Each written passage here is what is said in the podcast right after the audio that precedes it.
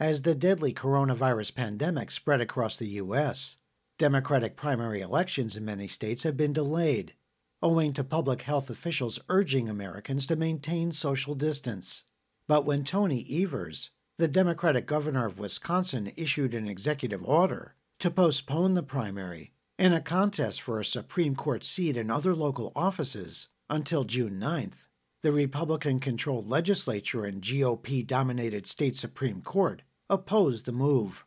After the U.S. Supreme Court blocked an extension for absentee voting, state residents were forced to risk COVID 19 exposure while waiting in long lines in a small number of understaffed polling places.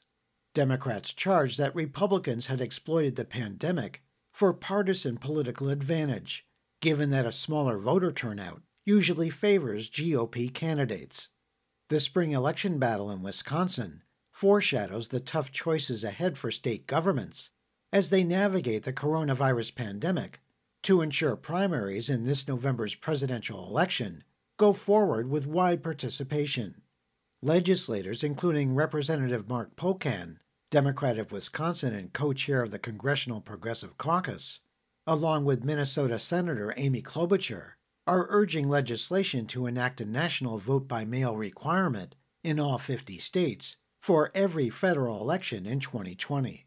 Your reporter spoke with Greg Palast, well known for his investigative reports for BBC Television, Rolling Stone magazine, and The Guardian, focused on massive voter purges and resulting voter disenfranchisement.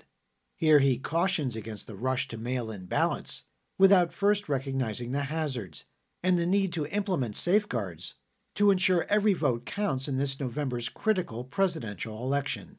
According to uh, the MIT Caltech study, which is the, the, the, gold standard for reviewing absentee ballots, they have a they put out a an academic paper called "Whose Absentee Ballots Are Lost," and um, they conservatively calculated 22% of mail-in ballots are never counted. 22%, over one out of five. Now, if it were random, it obviously wouldn't affect the election.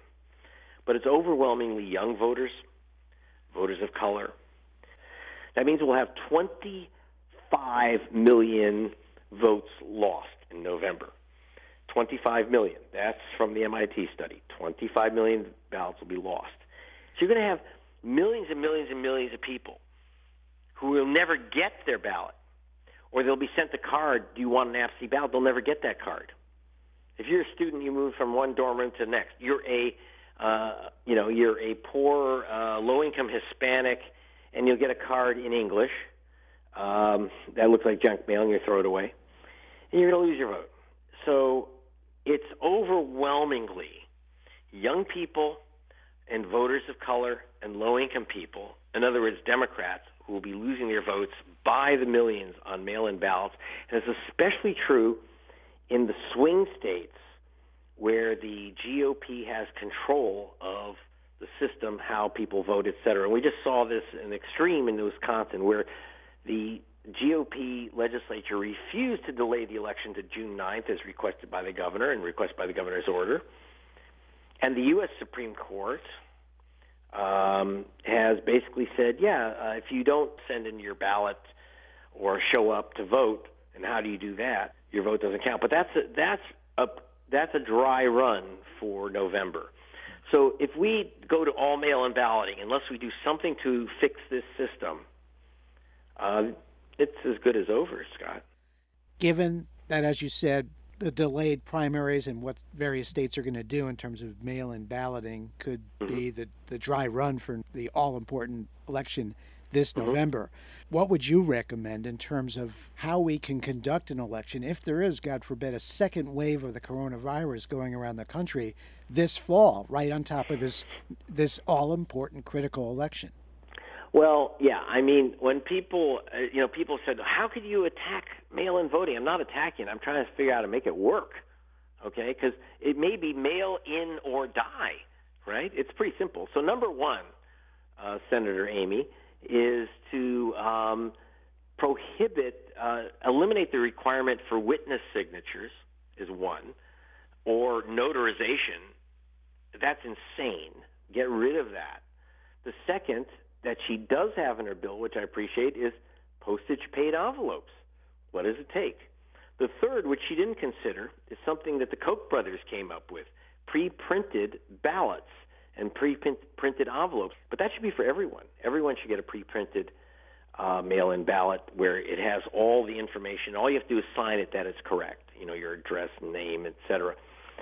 Eliminate all the gotcha stuff. This is remember Oregon and and Washington and Colorado lose six percent of their votes. Okay, now think about how many elections have been determined by a tenth of a percent of a vote. They lose six percent, and overwhelmingly those are Democratic votes. So we need to change the system to get rid of the gotcha stuff. Voter intent should rule. Uh, no one should have to ask for a ballot. Some states, like California, by the way, mail you your ballot whether you ask for it or not. Unless you actually say, "Don't send me a ballot," you get a mail-in ballot. You get a ballot through the mail. I get a mail mail-in ballot without asking for it in California. Uh, most people in California do vote by mail. So there's a number of ways to make it so that it's not another Jim Crow operation. There are ways to do this, but we better do that or Trump is good as elected. And once again, it's not whether I agree that Trump should be president or not. It's about whether the voters should pick the president. If the voters pick him, okay, uh, you know, you live with it. But if trickery and Jim Crow games and throwing out signatures and postage due and junk like that elect uh, Trump, then that's not uh, an election. That's uh, dictatorship. That was Greg Palast, well known for his investigative reports for BBC Television, Rolling Stone Magazine, and The Guardian. He's the author of four New York Times best-selling books, including The Best Democracy Money Can Buy, now a feature film documentary.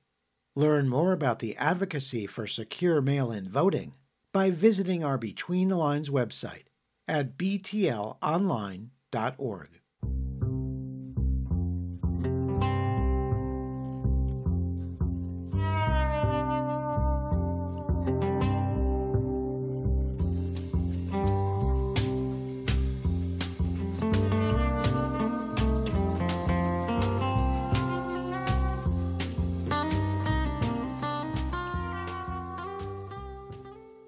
For more than 10 years, a Canadian company now called TC Energy